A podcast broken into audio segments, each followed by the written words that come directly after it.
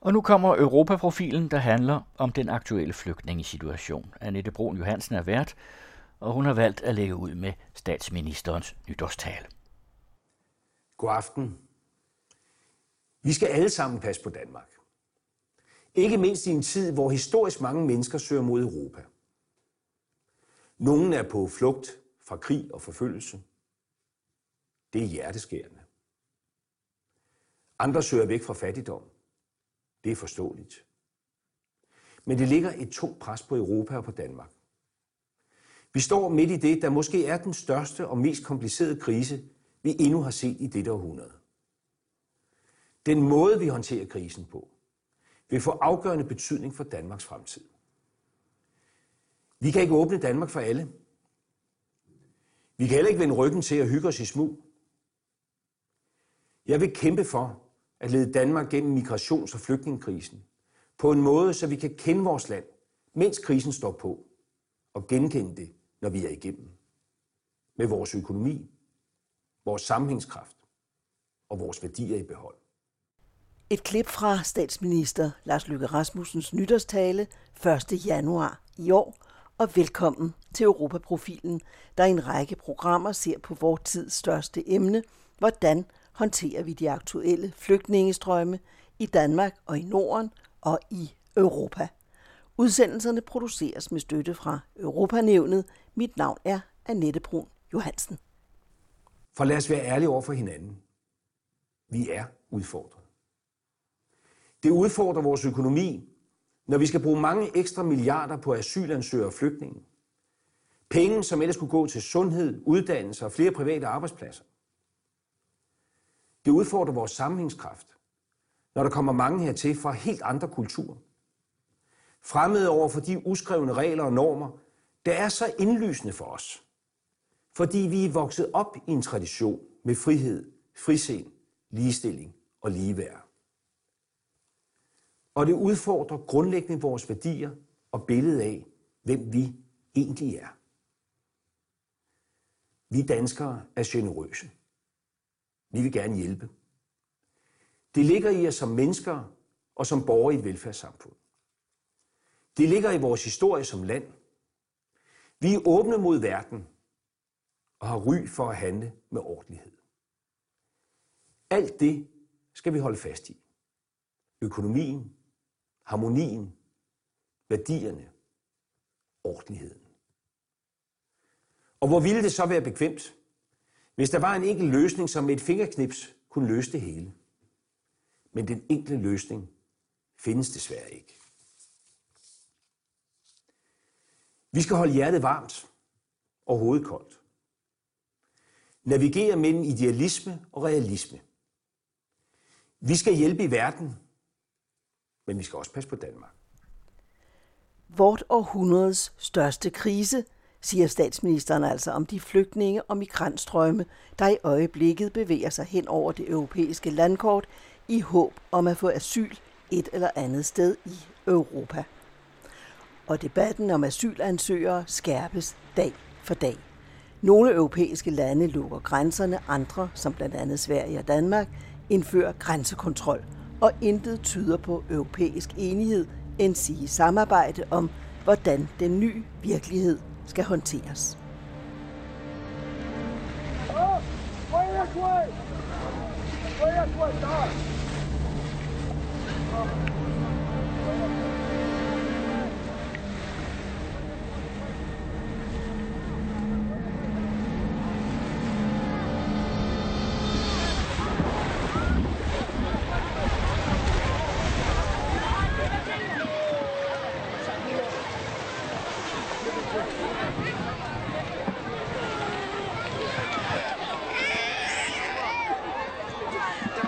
Oh,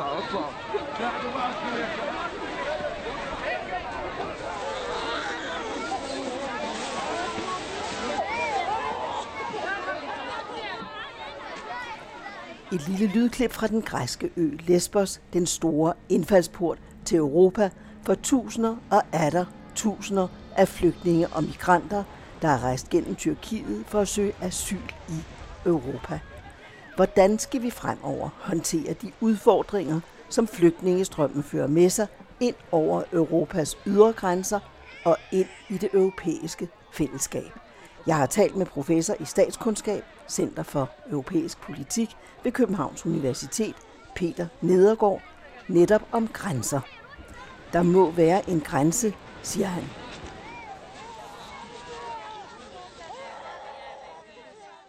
Peter Nedergaard, uden grænser, ingen velfungerende velfærdssamfund, skriver du i en øh, kommentar.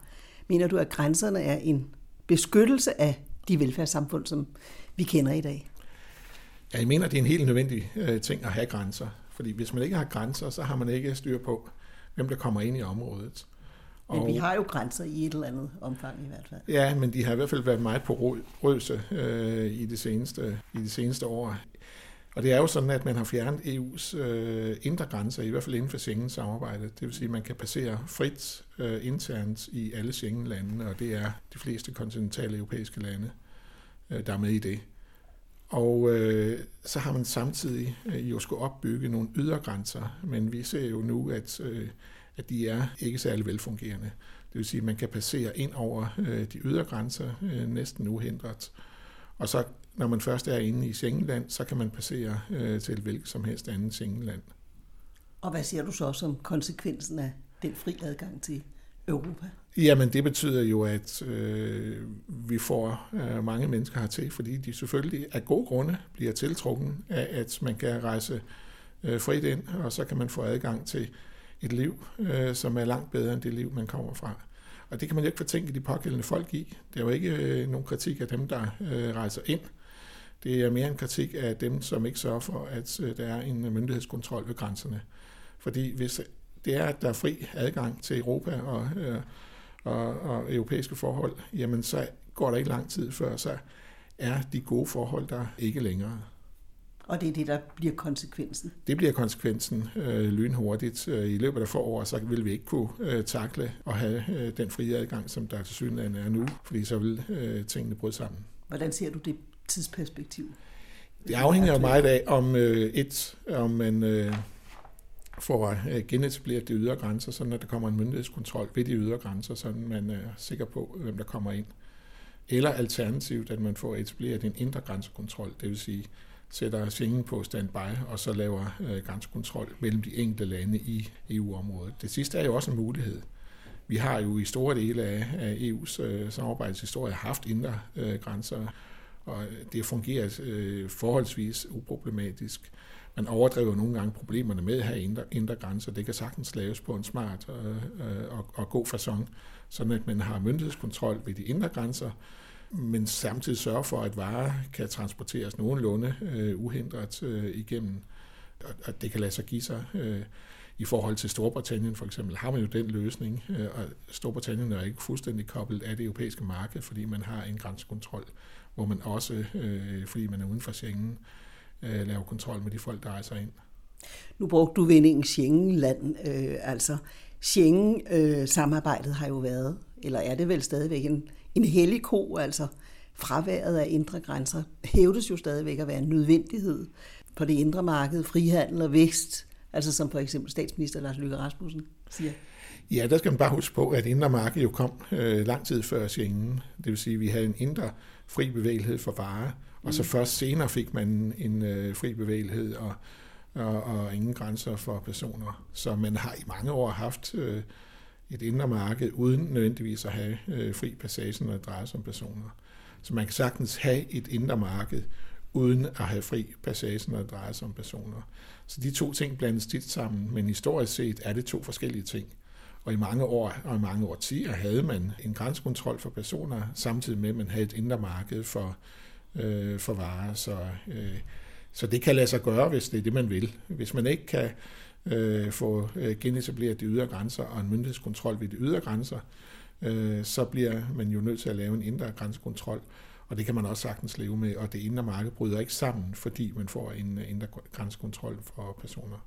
Hvorfor tror du, den politiske modvilje har været så stor? Altså det grænseløse Europa har jo nærmest været sådan et politisk mantra i, øh, i mange år. Jeg tror, der er sket en sammenblanding mellem, at man gerne vil have fri passage, når det drejer sig om varer, til at øh, det nødvendigvis indebærer, at man også skal have fri passage, når det drejer sig om personer. Der er simpelthen sket en mental kortslutning og sammenblanding af de to ting. Øh, men sådan analytisk og historisk er det to forskellige ting. Vi har haft øh, fri passage, når det drejer sig om varer, i mange år, uden at vi havde det andet. Men i nutiden er de blevet blandet sammen, sådan at, øh, at grænser er blevet noget øh, odiøst. Og, og hvorfor tror du det? Jamen, øh, der, jeg tror, der er forskellige årsager til, at for eksempel Tyskland synes, at det er noget odiøst. Det er jo især noget, øh, tyske politikere øh, øh, slår meget på, at grænser er noget odiøst. Og der skal man huske på, at at øh, for tyskere er det lidt traumatisk med grænser, fordi det var sådan noget, der opdelte øh, deres land i mange årtier efter 2. verdenskrig. Og det at kunne passere fra den ene del af Tyskland til den anden del af Tyskland som person, var øh, noget, der var umuligt.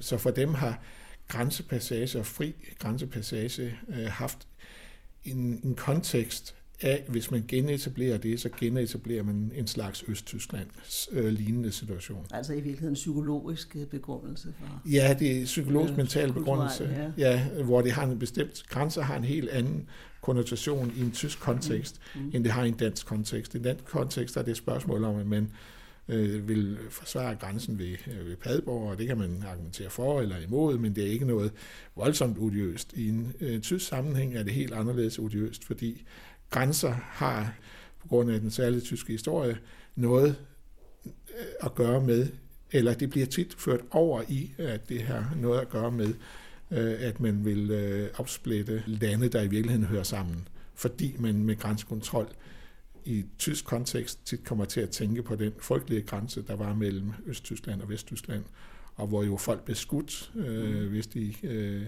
forsøgte at bevæge sig fra Østtyskland og til Vesttyskland. Men det er sådan en opfattelse, der har bredt sig i hele øh, EU-samarbejdet? ja, der? så kan man sige, at Tyskland er blevet en leder af EU de senere år. Der er sket det, at efter eurozonekrisen og i løbet af eurozonekrisen har Tyskland øh, etableret sig som leder. Tidligere talte man om et fransk-tysk lederskab af Europa, man havde talt om den fransk-tyske akse. Men i og med, at fransk lederskab ikke er særlig øh, oplagt, fordi Frankrig har store problemer selv, økonomiske problemer, arbejdsløshedsproblemer og mange andre problemer, så har Tyskland ligesom overtaget lederskabet i øh, EU. Og øh, det betyder, at den tyske måde at tænke på er blevet mere toneangivende inden for EU. Det vil sige, at de tyske traumer er så at sige også blevet på en helt anderledes måde end tidligere løftet op på europæisk plan. Men også er begyndt at i en europæisk kontekst og, og se øh, grænser som øh, lige så problematisk, som man gør i en tysk kontekst, hvor man af historiske årsager øh, og oplagte historiske årsager ser det som problematisk, fordi det var jo ikke særlig pænt og nydeligt, det der foregik, dengang øh, Østtyskland eksisterede, og hvor der ikke var nogen krig, fri grænsepassage fra Østtyskland til Vesttyskland. Hvad er så din, din helt personlige opskrift på, at, øh, på, hvordan man skal håndtere den helt aktuelle flygtninge krise her i, øh, i Europa? Der er kun to muligheder. Enten så får man etableret en myndighedskontrol ved de ydre grænser, og den skal være slagkraftig, og den skal være hurtig, og den skal være effektiv. Øh, sådan at der ikke er fri grænsepassage ind i øh, EU. Eller også bliver man nødt til at genetablere de, øh, de indre grænser øh, mellem de enkelte øh, lande i EU. Der er for mig at se ikke andre muligheder. Enten effektive ydre grænser, eller en genetablering af de indre grænser i EU. Og hvordan ser du så de to muligheder? Er de langt ude i horisonten? Altså, man forsøger nu kraftigt ja. at genetablere de ydre grænser. Nu Men må, der skal noget til? Der skal noget til, og nu må vi se, om det virker. Øh, og det vil sige, at vi, vi skal se en kraftig reduktion af flygtningetilstrømningen og migranttilstrømningen til øh, EU. Eller også så tror jeg, at der simpelthen kommer et, øh, et nationalt krav om, at man, man får indre grænsekontrol. Hvilken tidshorisont taler vi om her, tror ja, du? det er noget inden for næste år, der afgøres.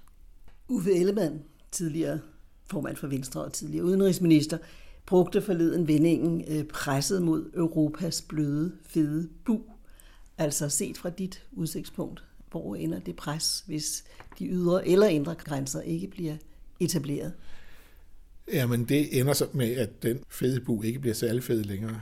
Europa bliver nødt til at, hvis man bevarer velfærdssamfundet og velfærdsstaterne, så bliver man nødt til at sørge for at få øh, enten genetableret de ydre grænser, eller også så reetableret øh, de indre grænser. Og det er da klart, der er det pres, øh, men det er der jo i så mange lande. Der er også pres ved den amerikansk-meksikanske øh, grænse, der er pres andre steder fra. Men alle de steder, hvor sådan et pres er, tager man jo hånd om det ved at lave en, en effektiv grænsekontrol. Og det bliver man også nødt til at gøre i Europa, fordi øh, alt andet det vil betyde, at, øh, at der mistes virkelig mange ting, hvis det er, at man ikke får styr på grænserne. Og den grænsekontrol, hvad handler den så dybest set om? Handler den om at mindske presset? Ja, det gør den jo. Ind. Og så handler den også om at kontrollere, hvem der hele taget kommer ind. Mm. Øh, altså det er et spørgsmål at kontrollere, hvem der kommer ind. Er der gode grunde til, at man kommer ind? Øh, hvad er ens bevæggrunde for at bevæge sig ind i øh, det europæiske område? Altså det, man traditionelt kontrollerer ved en grænse, skal der også være ved de ydre grænser, hvis det er, at de skal være effektive. Fordi hvis man bare kan passere ind, og så er man, øh, øh, kan man bevæge sig frit rundt i Schengenland, øh, uden at der er den her kraftige, effektive kontrol med, hvem der kommer ind, ja, så øh, vil øh, enten tingene bryde sammen i det europæiske, eller, eller også så øh, vil der opstå et kraftigt øh, pres for at få øh, reetableret de, øh, de indre grænser. Men selv hvis alle konventioner fortsat skal, skal opretholdes, så vil presset fortsat være stort. Der vil stadigvæk, der vil stadigvæk være et pres, mm. men øh, presset vil være betydeligt mindre. Øh, det har ikke noget at gøre med, om man vil have konventionerne eller ej. Det er et spørgsmål om, at man sørger for at øh, og i virkeligheden øh, leve op til også nogle af de konventioner, der er. Dublin-konventionen om, at man skal altid henvises til det det land, man først øh, er søgt ind i, hvis det er, man søger øh, om øh, flygtningestatus for eksempel. Øh, og så drejer det sig også om at simpelthen kontrollere øh, området for øh, de personer, der rejser ind i det. Og det er ikke modstrid med konventioner, at man gør det. For nylig skrev den engelske Oxford-historiker Timothy Garton Ash, at han for første gang tvivler på, at, øh, at det europæiske samarbejde kan fortsætte eller kan bestå. Jamen, jeg tror da også, eller er han siger en risiko for, at ja, ja. bliver smuldret? Jeg tror, der er en risiko for, at øh, EU øh, smuldrer. Jeg tror, at øh, grænseproblematikken er en, vil være en væsentlig faktor øh, for, at hvis det øh, falder sammen. Det er ikke sådan, at jeg tror, det falder fuldstændig sammen, men der er dele af det europæiske samarbejde, som ikke vil være der længere så. Og det vil være sådan noget som Schengen-samarbejde. Schengen-samarbejde er i virkelig risikozone for at øh, og, og miste opbakning i landene. Men vi kan også leve uden... Øh, vi kan også leve uden, for det har vi gjort i årtier. Øh, så øh, jeg tror, det indre marked vil blive opretholdt, øh, og det vil man stadigvæk have et samarbejde om, men sådan noget som Schengen-samarbejde vil være det, der i givet fald vil blive taget op til revision. Så jeg tror ikke, det falder fuldstændig sammen, men jeg tror, der er en risiko for, at dele af det europæiske samarbejde ikke er der om fem år, hvis man ikke gør noget.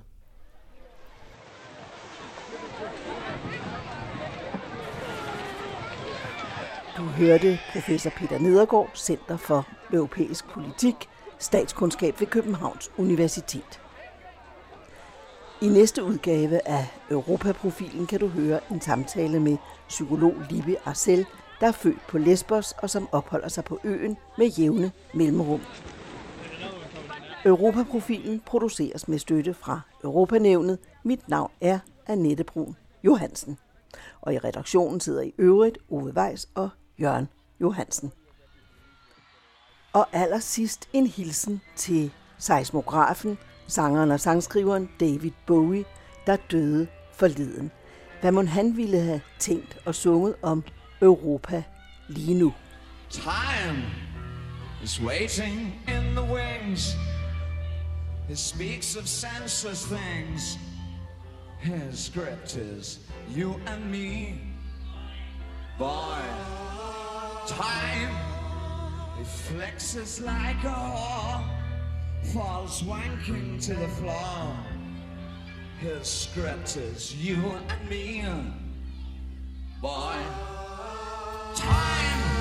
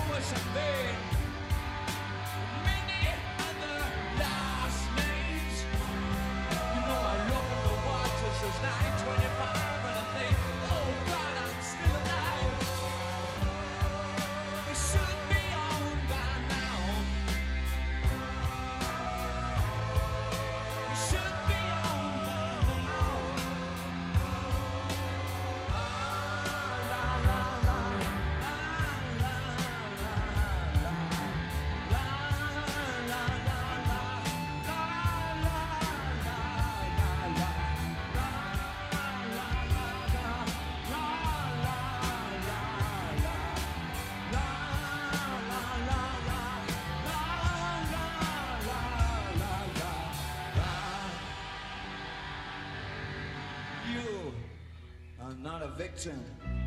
You just scream with boredom. You are not a victim. Time